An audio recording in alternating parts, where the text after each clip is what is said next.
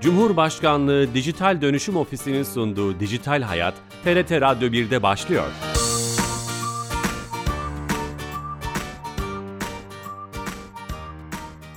Herkese merhaba, ben Bilal Eren. Teknoloji ve dijitalleşmenin hayatlarımıza etkilerini her hafta bir başka konuyla ele aldığımız Dijital Hayat programımıza hoş geldiniz. Bu cuma önce Nisan ayı ortalarında Avrupa Parlamentosu, daha sonra 16 Mayıs'ta Avrupa Konseyi ülkeleri Maliye Bakanları tarafından oy birliğiyle kabul edilen Avrupa Birliği kripto yasasını konuşmak istedik. MIKA olarak kısaca geçen bu kripto yasasını avukat, doçent doktor, müfti müdürü Mete Tevetoğlu ile konuşacağız. Kendisi telefonla canlı yayınımıza konuk olacağız ve bu önemli yasayı ve gelişmeleri getireceklerini, sonuçlarını konuşmak istiyoruz. Ama öncesinde her zaman olduğu gibi, her hafta olduğu gibi Dijital Türkiye ekibinden Ayşe Torun'a bağlayacağız ve hayatlarımızı kolaylaştıran bir servisi, dijital hizmeti kendisinden dinleyeceğiz. Ayşe Torun telefon attığımızda. Ayşe Hanım.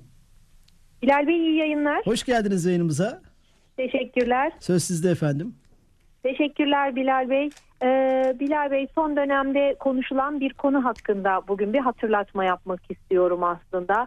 Biliyorsunuz E-Devlet Kapısı özelinde de ülkemizde kullanılan diğer uygulamalar özelinde de şifre güvenlikleri son dönemde oldukça revaçta. Ee, kişiler bilgilerini kaybetmesin diye düzenli bilgilendirmeler yapılıyor.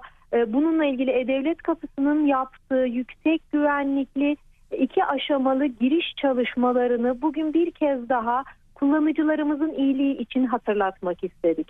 E-Devlet Kapısı biliyorsunuz kişisel veriler açısından çok önemli ve çok yüksek düzeyde güvenlik gerektiren birçok veriyi içeriyor. E, bu nedenle kullanıcılarımızı e, özellikle bu tip hizmetler kullanan kullanıcılarımızı bir kez daha hatırlatarak iki faktörlü e, aşamaya geçmeleri konusunda uyarmak isteriz. İki aşamalı geçiş e, bilgisayarınıza girdiğiniz zaman e, devlet kapısına login olmak için sağ üst köşedeki giriş işlemlerinde bulunan şifre güvenliği e, butonu aracılığıyla ayarları yapılabilen bir giriş. E, bu ayarı yaptıktan sonra kişi cep telefonuna gelen kodu da girerek e-devlet kapısına giriş yapabiliyor ve bu e, kişinin şifresinin çalınması ya da özel durumlarda çok büyük önem arz ediyor. Bugün bir kez daha bunu hatırlatmak istedik biz programımız çok, çok, çok önemli. Altını kalın kalın birkaç defa çizelim. Ee, evet lütfen. Te, iki çift korumalı e, sistem hı hı. çok güvenli. E, telefonunuza gelen 6 haneli ha, e, numarayı benzersiz numarayı sisteme girip öyle giriyorsunuz. Dolayısıyla şifre çalınsa bile ikinci şifre olmadığı zaman kimse e-devletinize e, sizin adınıza giremeyecek. Bu çok kıymetli. E, güvenlik için de teşekkür ederiz geliştirmeler yanında. Biz teşekkür ederiz. E, umuyoruz kullanıcılarımızın farkındalığı bu süreçte biraz daha artar. Herkes verisine sahip çıksın. Çok önemli. Çok teşekkür ederiz. Emeklerinize Biz sağlık. Biz teşekkür ederiz. Sağ olun. İyi yayınlar diliyorum. Çok teşekkürler. Dijital Türkiye ekibinin Ayşe Turun'dan güvenlikle ilgili bu hafta böyle bir önemli uyarıyı dinlemiş olduk. Yeni katılan dinleyicilerimiz vardır dijital hayata. Avukat doçent doktor Mete Tevitoğlu ile beraberiz. Mete Bey telefon attığımızda. Mete Bey hoş geldiniz yayınımıza. Hoş bulduk. Merhaba. Ee, e, sağ olun. Konunun uzmanı olarak bu önemli yasayı e, bizim dışımızda gibi görünse de bizi çok etkileyecek yasayı konuşalım istedik. Avrupa Birliği kripto yasası. Hiç bilmeyenler için yasa nedir, ne anlama geliyor, açılımı nedir MIKA'nın? Böyle başlayalım mı? Tabii ki seve seve. MIKA Market in e, Crypto Assets olarak İngilizceden isimlendirilmiş.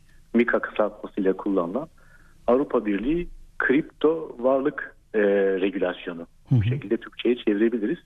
Aslında Avrupa Birliği'nin e, dijital piyasalarla ilgili, dijital ve finansal piyasalarla ilgili yaptığı bir plan çerçevesinde e, gerçekleştirilen, hayata geçirilen yasalardan önemli bir tanesi.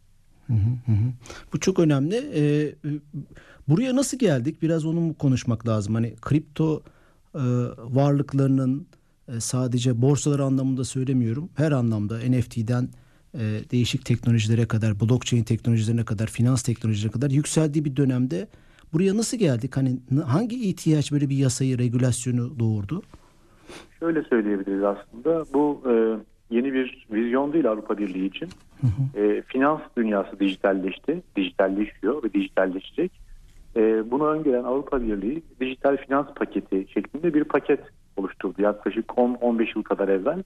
Bunun içerisinde de farklı yasalar var. Örnek mesela vermek gerekirse kabul edilmiş ve yürürlüğe girmiş e, Digital Services Act diye dijital e, hizmetler yasası, Hı hı. Digital Markets Act diye dijital piyasalar, dijital pazarlar yasası gibi 2022'de kabul edilmiş.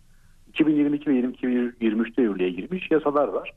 E, kripto varlıklar da e, son 15 yıldır e, ülkenin, dünyanın gündemini çok işgal ediyor. E, ve finansal değişim ve dönüşümde, finansal dijitalleşmede önemli bir e, enstrüman, blok zincir ve e, kripto varlıklar. E, bu tabii Amerika'yı, Avrupa'yı, Asya'yı, e, Afrika'yı ele geçiren, yayılan, insanların hesap açtığı bir şekilde e, sanal cüzdanlara sahip olduğu kripto varlıklar edindikleri, alıp sattıkları bir ekosistem haline geldi. E, bu arada tabii e, bu sektörlerle bağlantılı yan hizmetler, kripto varlık arzları, hizmet sağlayıcılar, saklama kuruluşları gibi yapılar, şirketler, girişimler de gündeme gelmeye başladı. E, tabii düzenlenmemiş hukuk tarafından bir yeni bir pazar, yeni bir ürün, yeni bir piyasa ile karşı karşıya kaldık.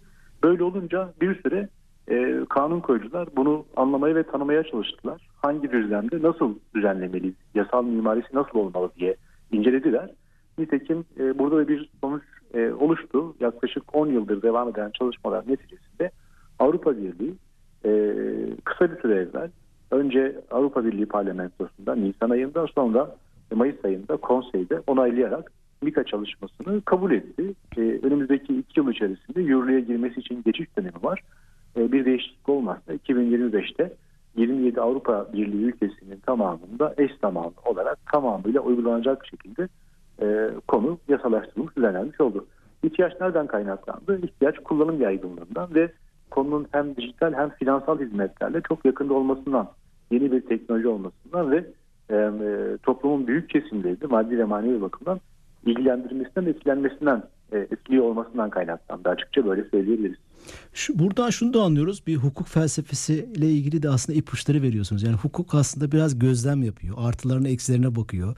E, bu konudaki olaylara bakıyor ve daha sonra mata, masaya oturup herhalde kağıt kalem alıp bunu e, yasal düzenleme haline getirmeye. Yani ilk önce bir gözlem safhası var gibi. Çünkü e, kripto e, ekosistemi sizin de bahsettiğiniz gibi uzun süredir insanlar para alıp satıyor, varlık alıp satıyor, başka işler için kullanıyor.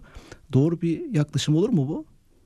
Olur şüphesiz. Yani e, çünkü bir alanda kanun koymak, kural koymak ciddi bir iş. Doğru ölçmek gerekiyor, doğru tanımak gerekiyor, doğru kural koyabilmek, uygulayabilmek için. E, bir de tabii bu dijital pazarlardaki e, ürünler, hizmetler, teknolojiler lokal değil. Çok uluslu, sınır aşan özellikler gösteriyorlar. O bakımdan da e, bölgesel ve uluslararası bir uyum gerekiyor. Bu uyum içinde o ülkelerin, o bölgelerin menfaatleri, teknolojileri, ekipleri, bilgi birikimleri, teknoloji uygulamaları gibi e, bazı parametrelerde kendi arasında bir uyum ya aranır ya da oluşturulur bu süre boyunca. E, nitekim Avrupa Birliği aslında biliyorsunuz bir ekonomik birlik. Doğru. Yıllar evvel bir ekonomik amaçla kurulmuş, bir pazar e, ortak bir pazar yaratmak amacıyla kurulmuş. Ortak pazar yaratmanın yolu da ortak kurallardan geçiyor. E, vergi konusunda bir ortaklaşmayla başlayan e, ortak pazar şekli bugün uluslararası yasa koyuculuğa dönüşmüş durumda. Dolayısıyla Avrupa Birliği e, kişisel verilerin korunması konusunda koyduğu kurallarla pek çok dünya ülkesine rol model oldu. Kurallarının çerçevesini belirledi ve e, bundan da e, hem yasal rekabet bakımından hem ekonomik rekabet bakımından avantajlar elde etti. Bu bahsettiğimiz dijital pazarlar, dijital piyasalar yasaları da aynı amaçla, aynı servisle Avrupa Birliği'nin rekabetçi gücünü arttırmak amacıyla konulmuş hem de öncü olmak amacıyla konulmuş çalışmalar. E, kripto varlıklar da yeni bir teknoloji. E, şöyle bir tartışma ortaya çıktı. E, yıllar boyunca devam etti. Bunları bankacılık sektörünün ürünü olarak mı görmeliyiz? Sermaye piyasasının bir ürünü veya hizmeti olarak mı görmeliyiz?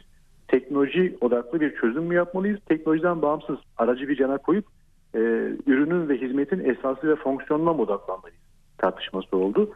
Bu tartışmalarda klasik bir benzetme yapmak gerekirse terazinin kefelerine bunlar karşılıklı kondu. Ölçüldü, biçildi, tartıldı, tartışıldı ondan sonra yasa yapmak mümkün hale geldi. Peki burada ben provokatif bir soru sorayım. Bugüne kadar örneğin Türkiye'de TODEX gibi skandallar vesaire oldu. Mağduriyetler oluştu. Bu zaman süre zarfında e, bu oluşan mağduriyetler oldu ve bitti mi? Yoksa geriye dönük bir şey yapılabilir mi? Avrupa'da da dünyada da oldu böyle şeyler. Bir hukukçu gözüyle ne dersiniz kısaca? Evet.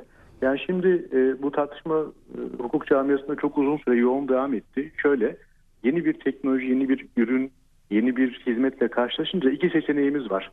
Ya yeni bir e, yasal düzenleme yaparız ona özgü ya da mevcut yasaları ona yorumlayarak uygularız. İkisinin arasında pratik bir fark e, e, şu şekilde karşımıza çıkar. Ya, mevcut yasaları yorumlayarak uygularsak geriye dönük uygulayabiliriz. Fakat yeni bir yasa yaparsak maalesef yeni yasalar çıktıkları tarihte kabul edildikleri tarihten sonra uygulanmaya başlarlar ve geriye dönük olarak uygulanmazlar. Çünkü geçmişte olan olayların, işlerin e, gerçekleştiği sırada o yasalar yoktu.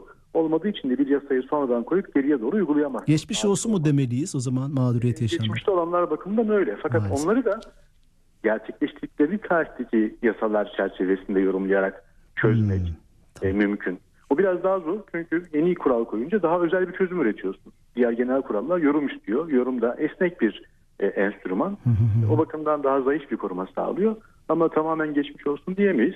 E, TODEX, e, FTX gibi e, lokal ve global e, şeylerde e, kripto varlık hüsranlarında, skandallarında devam eden yasal süreçler var. Devam edelim. E, hala onlar sürüyor maalesef. Evet e, bu arada hemen bunu da sormak istedim merak ettiğim için. Bağlama dönecek olursak hani Mika'ya dönecek olursak yasada hangi başlıklar var? Şöyle deniyor. İşte bu müthiş bir ekonomik büyüklüğe eriştiği için artık ek- ekonomi aktörleri, e, başat aktörler e, bunu vergi altına, kontrol altına alıp vergi toplamak istiyorlar. Asıl neden bu deniyor. Hani nedenlerinden ana sebep bu mu? E, vergi önemli bir parametre ama tek başına vergiden ibaret değil aslında. Kripto varlıkların özel bir yasal çerçeveye ihtiyaç duyduğu konusunda artık herkes aşağı yukarı hemfikir. Çünkü kripto varlıklar gelip geçici olmadıklarını, e, teknolojisiyle ve ürünleriyle sürekli hayatımızda olacaklarını gösterdiler. E, bununla bağlantılı olarak da yeni işler, ürünler ve ilişkiler, e, sorunlar ve ihtiyaçlar e, çıkıyor. Böyle olunca e, bu konuda özel düzenleme yapmaya gerek var mı yok mu sorusu cevaplandı. Evet dendi toplumun ve ilgili kesimin büyük bir kısmı tarafından. Yeni bir yasal çerçeve. E, bu çerçeveyle kripto varlıkların kullanımının güvenli hale getirilmesi. İşte o TODEX'ler, FTX'ler gibi skandallar, işte vurgunlar, batık yapıların ortaya çıkmasını önleyecek tedbirlerin alınması. Bu amaçla kripto varlıkların şeffaflaştırılması, denetlenmesi, riskler bakımından tüketicilerin, yatırımcıların korunması, piyasa bütünlüğünün sağlanması, yine kötüye kullanımın önlenmesi, e, bunların e, kara paranın aklanmasında ve terörizmin finansmanda kullanılmasının önüne geçmek amacıyla mücadele edilecek enstrümanların belirlenmesi, uygulanması gibi ihtiyaçlardan kaynaklandı. Temel hedefi de MİKA'nın aslında bu saydıklarımızdan oluşuyor. Bu çok önemli. Bu arada yeni katılan dinleyeceğimiz var. Tekrar etmek isterim. Doçent Doktor Mete Tevetoğlu ile Avrupa Birliği kripto yasasını konuşuyoruz. Kara para aklama ve terörizmi finansmanı. Bu basın bülteni gibi e, çıkan bu haber bu konuyla ilgili haberlerde bunun altını özellikle çizmişler. Buraya çok vurgu var. Demek ki böyle bir e, gerçek var. E, kara para aklama ve terörizmi finansmanında kullanılıyor kripto. Bunu buna katılıyor musunuz? Bu bu gerçek önümüzde mi? E tabii bu bir veri e, en çok yakınılan konulardan bir tanesi bu. Çünkü e, kayıt dışı ekonomi ve kayıt dışı bir finansal enstrüman karşımıza çıktığında bunun e, suç paralarının aklanması, suçtan elde edilen mal varlığı değerlerinin aklanması veya bir suçun finanse edilmesinde kullanılması eğilimi de peşinden geliyor. E, tabii böyle söyleyince yanlış anlaşılmasın. Sadece kripto varlıklar bu amaçla kullanılmıyor. Bunun dışında e, pek çok teknolojik çözüm üretiyor. Örneğin TOK, Türkiye'nin otomobil girişim grubunun e, satışında da NFT kullanıldı. E, smart kontratlarda, TÜBİTAK'ın projelerinde e, blok zincir ve kripto varlıkların kullanıldığı pek çok e, örnek uygulama ve toplum menfaatine durum da var. Fakat bundan da ibaret değil durum. E, diğer yanıyla da e, terörizmin finansmanı ve kara para aklamada kullanılma ihtimali, riski ve gerçekliği de karşımızda. Dolayısıyla kanun koyucu burada hem Avrupa Birliği hem Türkiye'de e, bir yandan doğru kullanım örneklerini düzenlemek ve korumak, teşvik etmek, diğer taraftan da kötüye kullanım, e, bir e, suç aracı haline getirilme ihtimali ve durumların önüne geçmek gayesi. Peki şimdi burada e, ülkemizde de e, dünyada e, önemli bir yerde insanlar e, kripto borsalarda varlıklarını, değerlerini değerlendiriyorlar bir şekilde. Buradan e, geçimlerini sağlayanlar tırnak içinde bir iş modeli olarak kullananlar. Onları nasıl etkileyecek bu yasa? Hani Avrupa içinde düşünelim. Belki bunun Türkiye yansımaları da olacaktır konuşuruz. E, nasıl etkileyecek kripto ekosistemi içindeki insanları? Yani bir kere şunu söyleyebiliriz. MİKA'nın kendisi sadece Avrupa Birliği ibaret sınırlı olmayacaktır. E, bu e, bahsettiğimiz diğer e, dijital finansal paket, yasa paketi içerisindeki diğer yasalar olduğu gibi e, GDPR dediğimiz işte General Data e, Protection Regulation denilen Avrupa Birliği'nde veri koruma mevzuatında olduğu gibi e, MIKA'da e, diğer ülkeleri de etkileyecektir. Çünkü bu ürünler, servisler lokal değil, uluslararası ve bir ülkede olup olmamanın tek başına bir kriter olmadığı bir dünyada yaşıyoruz bu pazarlarda ve ürünlerde. Bu düzenlemeler tabii e, KYC dediğimiz e, müşterinin tanı, e, müşterinin kim olduğunu bil, onun profiline uygun şekilde e, çalış kuralını, AML dediğimiz anti-money laundering kurallarının bu alanda daha sık ve sistematik olarak uygulanmasını sağlar. Ve o açıdan da tüketiciyi, yatırımcıyı koruyacak bir e, hedefi olur. Öte yandan burası regüle bir finansal piyasa olmadığı için regüle finansal piyasalardaki temel kurallar ve tecrübelerin burada uygulanması tereddütü vardı. Neyi kastediyoruz? İşte içeriden öğrenenlerin ticareti dediğimiz insider trading mesela sermaye piyasası kanununda hukuka aykırı bir eylem ve suçtur. Veya e, kamuya bir bilginin usulsüz ifşa edilmesi bir suçtur. Piyasa bozucu hareketler ve işlemler yapmak hukuka aykırıdır ve yaptırma tabidir. Fakat bunlar kripto varlık piyasalarında doğrudan düzenlenmedikleri için nasıl uygulanacakları konusu tereddütle karşılanıyor. Şimdi açık açık e, sermaye piyasası ve bankacılık piyasasında bu alanları ayakta tutmak, doğru doğru düzgün düzenlemek, denetlemek, yönetmek ve geliştirmek için insanlığın ve sektörün tecrübeleri kripto varlık piyasalarında da e, doğrudan uygulanacak şekilde modellenmiş oldu. E, böyle olunca e, bunun e, o piyasanın güvenilirliği, istikrarı başarısı bakımından avantajlar sunmasını bekliyoruz açıkçası. Böylece daha böyle tezgah altı değil de tezgah üstü, daha gri değil de daha beyaz bir piyasa haline dönmesi bekleniyor. Şimdi iş modeli olarak tabii hani şeyin doğuşu da zaten geleneksel ekonomiye karşı olduğu için hani anonimlik, işte merkeziyetsizlik bunu başarmak biraz zor olacak acaba? Sizin kişisel düşünceleriniz neler? Yani hukuk bu Ya, konuda Şöyle düşünüyorum ben e, açıkçası bu sloganlar çok e, cazip ve e, heyecan verici. Merkeziyetsizlik, şeffaflık, aracısızlık, e, işte doğrudanlık, maliyetsizlik gibi. Fakat e, blok zincir teknolojilerinde bunu başarabilen tek ürün Bitcoin. Bitcoin dışındaki e, blok zincirlerin tamamına yakını private blockchain dediğimiz veya centralized merkezi, merkezi yapılardan oluşuyor. Yani bu blok zincirlerin bir geliştiricisi, merkezi bir yöneticisi ve buradaki kripto varlıkların da e, o sloganlara tabi olmayan bir tabiatı var. Dolayısıyla tek bir örnekten yani Bitcoin blok zincirinden ve Bitcoin kripto varlığından hareketle onun özelliklerini tüm kripto varlıklar için geçerli gibi e, ifade eden, anlatan popüler bir yaklaşım doğru bir yaklaşım değil. E, Bitcoin bu hedeflere vardı. Hala da bu e, sloganları ve bu vasıfları Kullanıyor. barındırıyor. Fakat diğer kripto varlıklar için bunu doğrudan ve tereddütsüz söylemek çok zor açıkçası. Hı hı hı. O yüzden e, bu yasa e, daha hızlı ve e, güvenli bir şekilde, e, verimli bir şekilde uygulanacak e, anlamı çıkıyor. Ülkemizde veya şunu sorayım önce son bir buçuk dakika ne zaman yürürlüğe gelecek tam olarak e, bu yasa? MİKA'nın yürürlüğü 2025. 2025. Yürürlük süresi. Bizim ülkemizde de MİKA'dan bağımsız daha önce başlatılan bir yasa yapma çalışması vardı. İlgili kamu kuruluşları ve özel sektör temsilcileriyle çok uzun süren müzakerelerle güncellenerek devam eden bir yasa yapma çalışması gerçekleştirildi. Bir yere de vardı bu aslında. Fakat e, bütün dünyada e, bu konuda çalışma olduğu için tek başına tekil global piyasadan kopuk ve uyumsuz bir yasa yapmak mümkün değil. Mümkün değil. O bakımdan e, bu konudaki çalışmalar da hep Avrupa'da, Amerika'da e, kim ne yapıyor, güncel gelişmelerin ışığında neleri değil gözden geçirmek lazım bakış açısıyla güncellenerek devam etti. E, malumunuz araya seçim girdi. Hı hı. Seçimden sonra MİKA'da yasalaştı ve kabul edildiği için konu olgunlaşmış oldu. E, benim öngörüm bizdeki bu bir iki yılda yapılan çalışmalarla elde edilen sonuçlar, çizilen çerçeve ve taslaklar MİKA'da dikkate alınarak bir kez daha revize edilecek, gözden geçirilecektir. Ve benim yine tahminim 2025'e gelmeden e, Türkiye'de bu konuda kendi ülke ulusal düzenlemesini yapmış olur diye düşünüyorum. Ülkemiz o zaman kanun yapıcıları e, e, bu MİKA'dan ilham alacaklardır.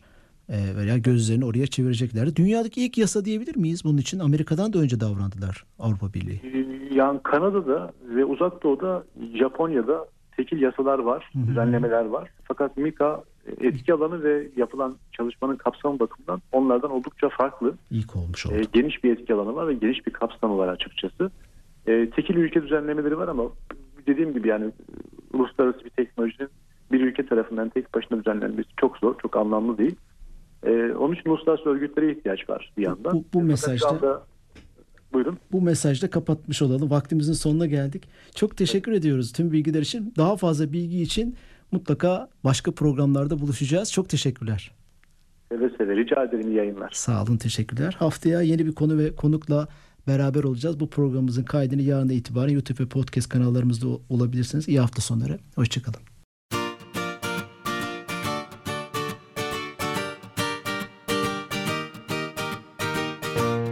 Cumhurbaşkanlığı Dijital Dönüşüm Ofisi'nin sunduğu Dijital Hayat, TRT Radyo 1'de sona erdi.